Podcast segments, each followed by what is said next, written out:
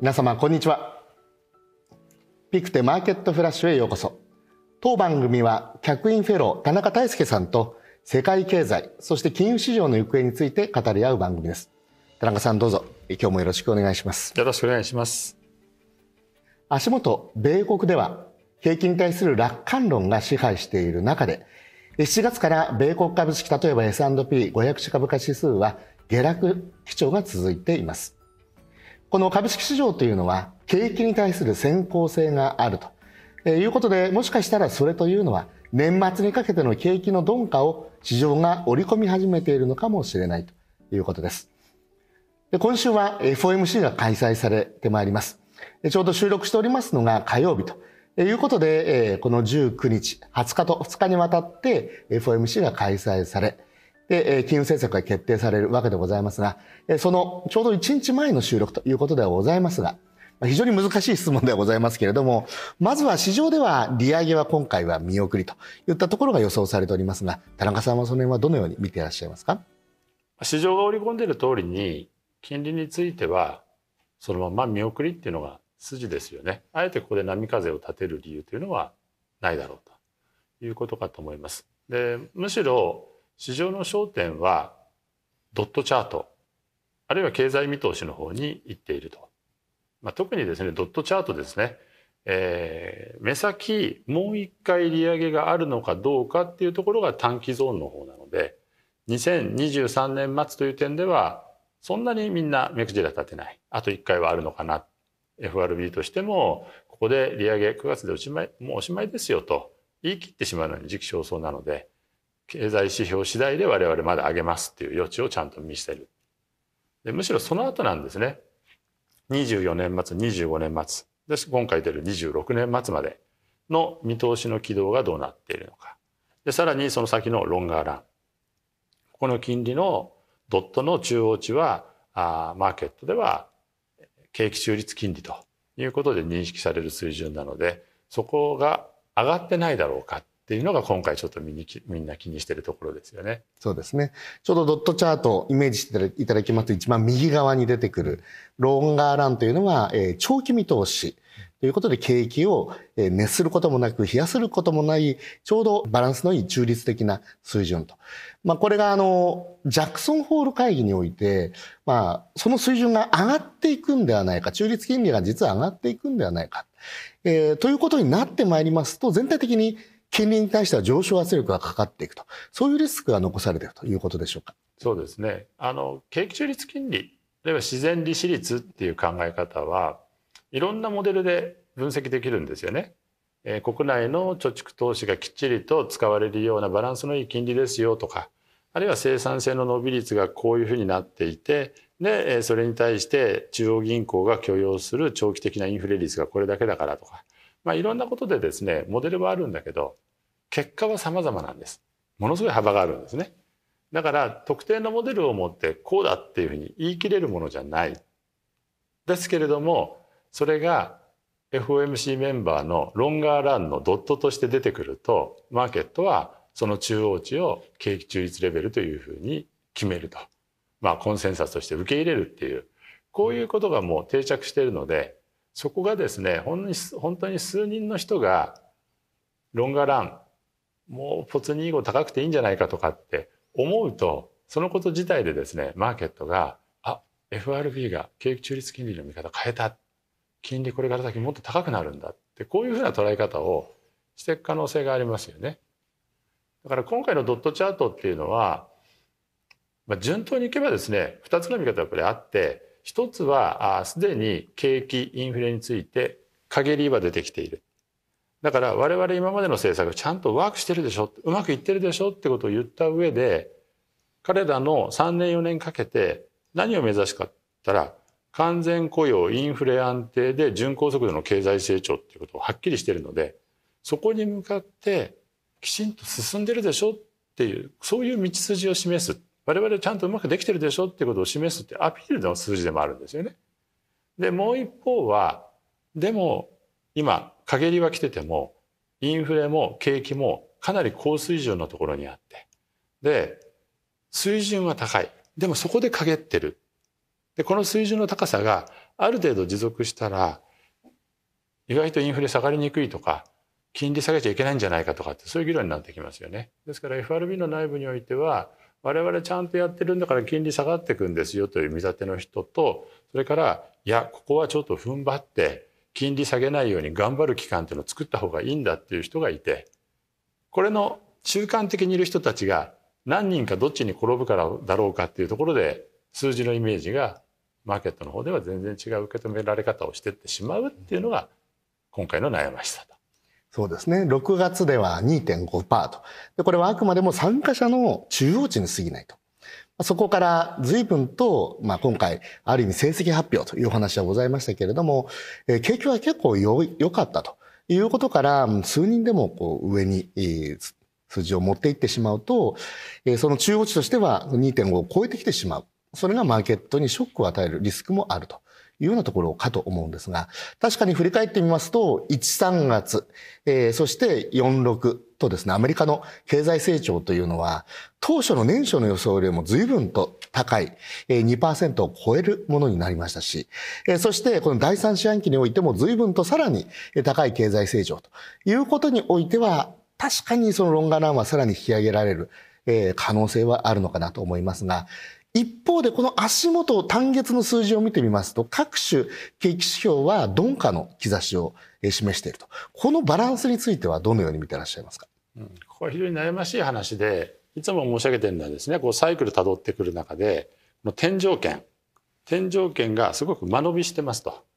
でこの間延びしてる理由が何かっていうことを一つずつ紐解いていくとやっぱりコロナ禍からのまあ後遺症というか影響ですよね。で一つには財政政策金融政策のものを大盤振る舞いした財政政策については給付金がまだ貯蓄に残っている人たちがいてでこれをおそらくこの夏のレジャーや旅行である程度使ったんじゃないか年末にはなくなってんじゃないかっていう話になってるけどもここまではちゃんと持ってたっていう話なんですよね。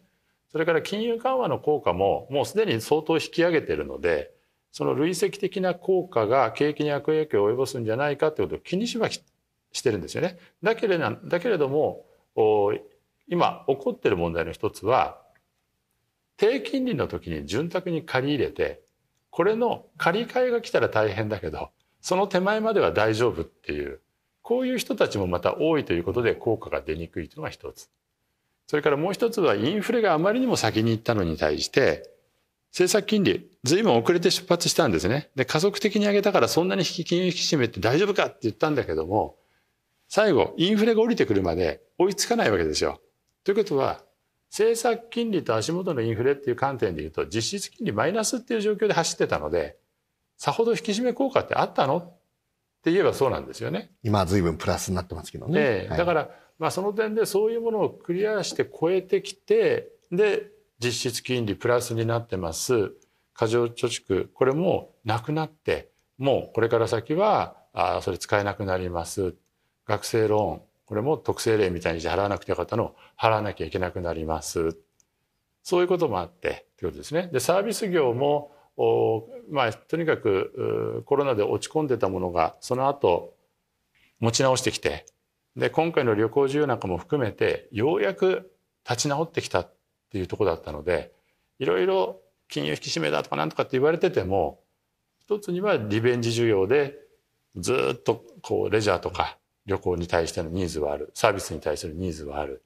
で業者側も自らようやく復活してきてなんとか進まなきゃというところに来ている。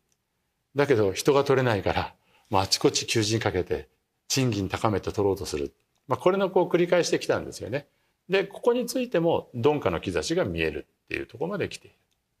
まあ、7月8月サービス業は強めに出たので、えー、なんかサービス業はやっぱりここでまた盛り返すんじゃないかっていうそういうふうに思った人もいるかもしれませんけど私はやっぱり夏場のその旅行需要等々にリベンジ消費が最後集中的に出てきたものだという認識でいるので10、11月にはここは陰ってくるんだろうということで全体の陰りはある。で微妙に今でも高水準で経済は加熱領域インフレギャップの領域にとどまっている。ここの悩ましさですよね。まあ、そうした中である意味、まあ、FRB が目指している方向に徐々に進んでいくということで、やっぱりインフレの数勢を表しますコアの、えー、消費者物価指数の動向を見ましても、まあ、足元順調に、まあ、低下傾向にあるのは明らかだというふうにおそらく判断してくるでしょうと。えー、そういった中であるにもかかわらず、足元金利の方は、特に長期金利を中心に、少しこう上昇基調が、えー、続いていたような気がいたしますけれども、これって何が背景なのか、そして経済に与える影響についてどのように見ていらっしゃいますか？いくつかの巡り合わせの問題があると思うんですね。で、一つは、今回金利、特に長期金利がボーンと跳ね上がった、かなり目立つきっかけは、あアメリカ国債の格下げがあった。でも格下げと同時にあの時一つはっきりしたのはクォータリーリファンディング四半期の国債入札の発行量がドーンと増えてて。でアメリカの財政赤字やっぱりこれまずいんじゃないか。こういう議論が出てきたっていうのが最初ですよね。だから供給量が何かにつけて債券多いっていうことが一つ圧迫要因としてはある。それから景気については陰ってきてる数字はあるんだけども依然として水準が高くって最近の議論は景気は軟着陸気味にいくかもしれないけどその後水準が高いまま推移していくんじゃないか。そうするとインフレも相対的に高いところで推移していくんじゃないか。だったらこれに対応する短期金利も高いところで推移するんじゃないか。っていうことで先々1年後2年後3年後の金利軌道が思ってたよりももうちょっと高くて、で、長期金利やっぱり高くなるんじゃないかっていう、こういう見立てが出てきたっていうのが一つですよね。で、まあその行き着く先が景気中立金利は2.5じゃなくてもっと高いんじゃないかっていうところに行っている。パウエル FRB 議長が、えー、ジャクソンホールで答えたようにですね、それを結論付けるには時期尚早だし、まだ証拠って何もないわけですよね。だから議論するだけの材料もないんだというのが本筋なんですけれども、まあ、とにかくドットチャートのロンガーライン引き上げられたらマーケットはあ中立金利上がったって思いますからあのそこの部分の落差というかですねちゃんと議論して詰めた結果としてこうなんですよっていうんじゃなくてなし崩し的に進んでいくっていうところへの警戒これが FOMC が近づいてくるに従って長期金利サイドの人たちは気にしている。でプラスここに加わってきてるのが原油高。ですね。OPEC の一の国の減産が続くということでこれが夏場のガソリン需要なんかとも重なってで価格が高い。こんなことが続いたらまたインフレになるんじゃないかという懸念がそこに出てきているというのもあります。それからちょっとこう目立たない展開というかですねあの旗からは見にくいんですけれども中国が経済悪化してどうも資金流出が起こっていて元が下がっていく。で、これを阻止するための為替介入をやってるわけですよね。で為替介入っていうのは、元を買ってドルを売るっていう介入をしてるので、そのドル資金が必要だ。で、そのドル資金を手持ちの米国債を売却して、で、ドル資金を得て介入に使うっていう場合、それがなんとなく不自然に